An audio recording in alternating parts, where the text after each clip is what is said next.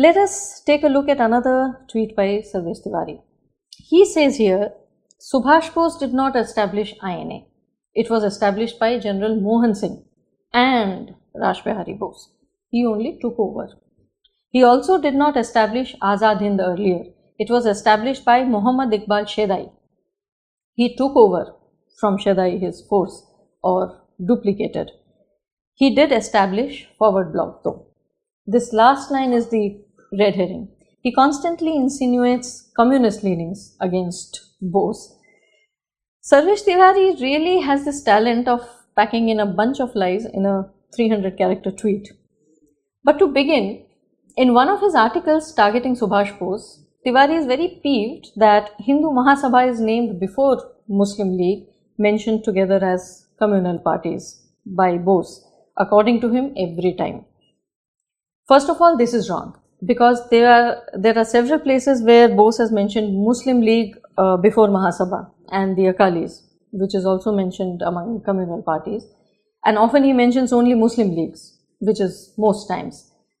But notice in this tweet, Tiwari mentions the name of Rash Behari Bose, who conceived a nationalist army and worked towards its realization right from the military rise of Japan in 1937 after the name of Captain Mohan Singh, who as a POW in Malaya was converted to the idea later in 1942 by the persuasion of a Japanese intelligence officer, Major Fujiwara Iwaichi. He was made a general by Rashbihari Bose. Let's look at the facts to nail this bluff. When war between Great Britain and Japan seemed imminent, Rashbihari Bose, through his long-term associate and protector, Mitsuru Toyama, the Japanese pan-Asianist leader, initiated contact with the General Staff Headquarters of Japan and held discussions with its Military Affairs Bureau to concretize plans of a military mobilization of Indians against British stranglehold with Japanese assistance within the scope of what was known as Japan's Greater East Asia Co-Prosperity Sphere, a grand plan, plan of Pan-Asian Brotherhood. Indians were not initially included in this scheme, but Rash Behari's engagement uh, with the Japanese seems to have borne fruit.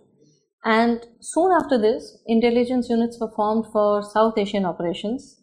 And in October, Fujiwara Iwaichi's unit, known as Fujiwara Kikan, was tasked with organizing an Indian independence army.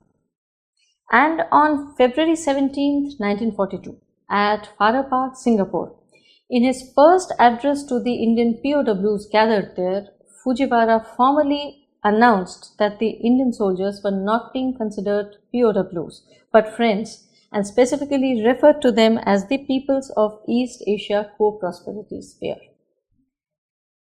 Now, building of an organized armed resistance had been in discussion for long, since World War I in fact, in meetings of the Indian Independence League an association of Southeast Asian Indian communities. It was attended by revolutionary groups like Anushilan and Gadar. It is talked about in exchanges with revolutionaries in India, notably uh, Sachindranath Sanyal and V.D. Savarkar. In December 1941, Rash Behari Bose convened a huge meeting in Tokyo to bring together the Japanese Indian community on this issue as also the revolutionaries.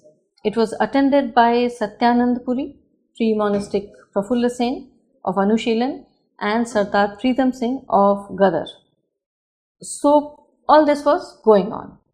Subhash Bose had been in touch with Raj Bose all through, as also directly with the Japanese representatives since 1937-38. Rash Behari had been directly asking Subhash Bose to come to Japan to take over the movement and also communicate it through other revolutionaries like Jatindra Lochan Mitra, V.D. Savarkar and Harikumar Chakravarti to send Subhash Bose to Japan for this purpose.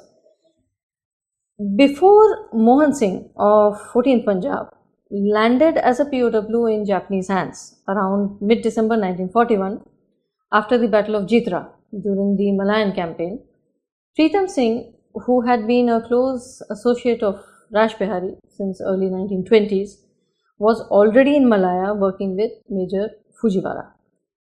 Fujiwara then started working on Mohan Singh, trying to impress on him the worthiness of the cause and the feasibility of building an independence army to fight alongside the Japanese against the British because they wanted someone with military experience to mobilize the soldiers.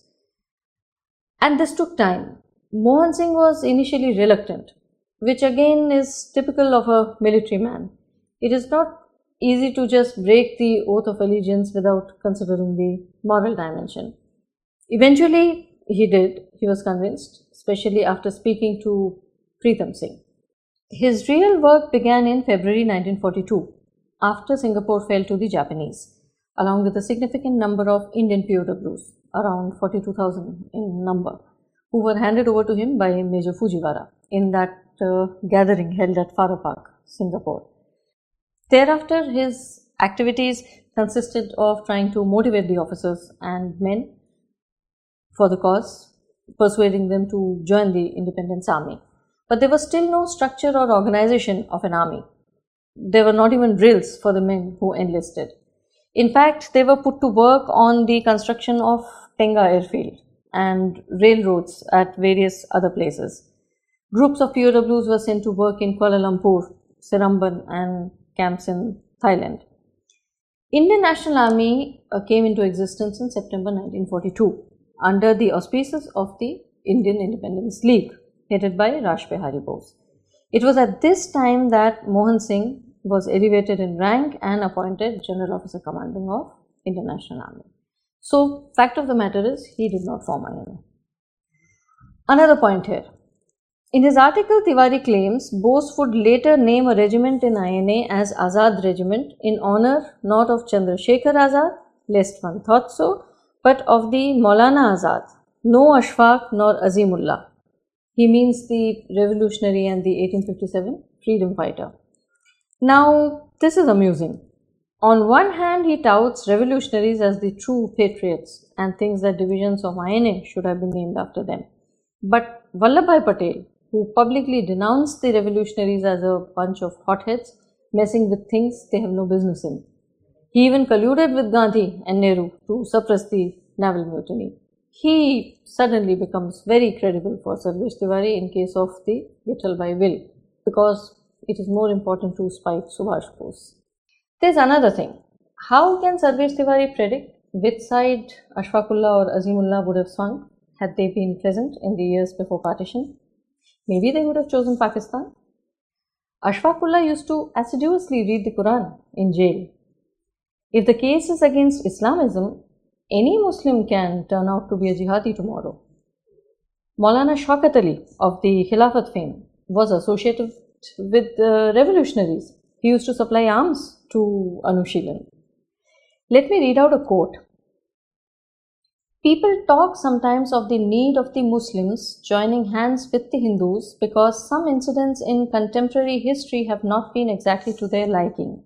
Soft headed and some self advertising folk have gone about proclaiming that Muslims should join the Congress because the government had revoked the partition of Bengal, because Persia and Turkey are in trouble. We are simply amused at this irresponsible fatuity.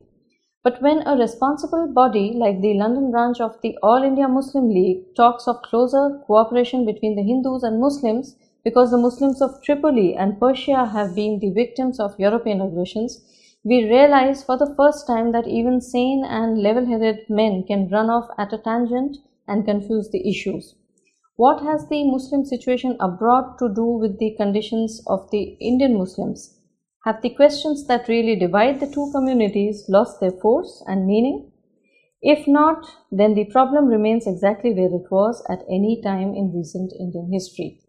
Board of Arbitration, peace syndicates, and solemn pacts about cows cannot solve it any more than we can by a spell of occult words control the winds and the tides. The communal sentiment and temper must change, and interests must grow identical before the Hindus and Muslims can be welded into a united nationality. Sounds like a very level headed, broad minded, nationalist Indian leader, isn't it? These words come from Maulana Muhammad Ali Jauhar, leader of the Khilafat movement, written some years before he took up cudgels for the caliphate in India. This is what happens when courts are taken in isolation. Anyways, back to facts. During March to April 1942, Indian Independence League conferences were held to bring all representative organizations of Indians in South Asia under one banner during which the formal motion was passed to raise an army under it for Indian independence. These conferences were called the Azad Bharat Sabhas. So the word Azad was in circulation at that time. Azad Brigade was formed when the first Indian National Army took shape in September 1942. It was named Number 1 Hind Field Force. So the word Hind for this independence, Indian Independence Army was also there. It was organized into three brigades Gandhi Brigade, Nehru Brigade, and Azad Brigade. So the name Azad Brigade existed at least 10 months before Subhash Bose even took over the command of INA in July 1943. Also, Hindustani was drilled in along with the written English communication at this stage. In June 1942, at Bangkok, the resolution was formally adopted to invite Subhash Chandra Bose to take over the League as president and the command of the Indian National Army. An all embracing Indian Independence League was constituted with a Council of Action on top, and under it, a committee of representatives of Indians in South Asia and the Indian National Army subordinate to this body and therefore in control of the civilian structure. This seems to have been disagreeable to Mohan Singh, though he was made a member of the Council of Action. Mohan Singh was impatient, inexperienced, and did not have the personality and maturity to deal with the Japanese. Indian Independence League wanted to wait till a firm commitment could be elicited from the Japanese on some vital issues, the official status of INA, and the assurance that they would be used only in the Indian frontier. The status of Indian nation treated as equal allies instead of dependent subjects. The Japanese, on the other hand, were intent on building intelligence, surveillance, and sabotage units for penetrating the enemy lines. But all Mohan Singh could think of was launching into a campaign at the Burma India border, irrespective of military preparedness.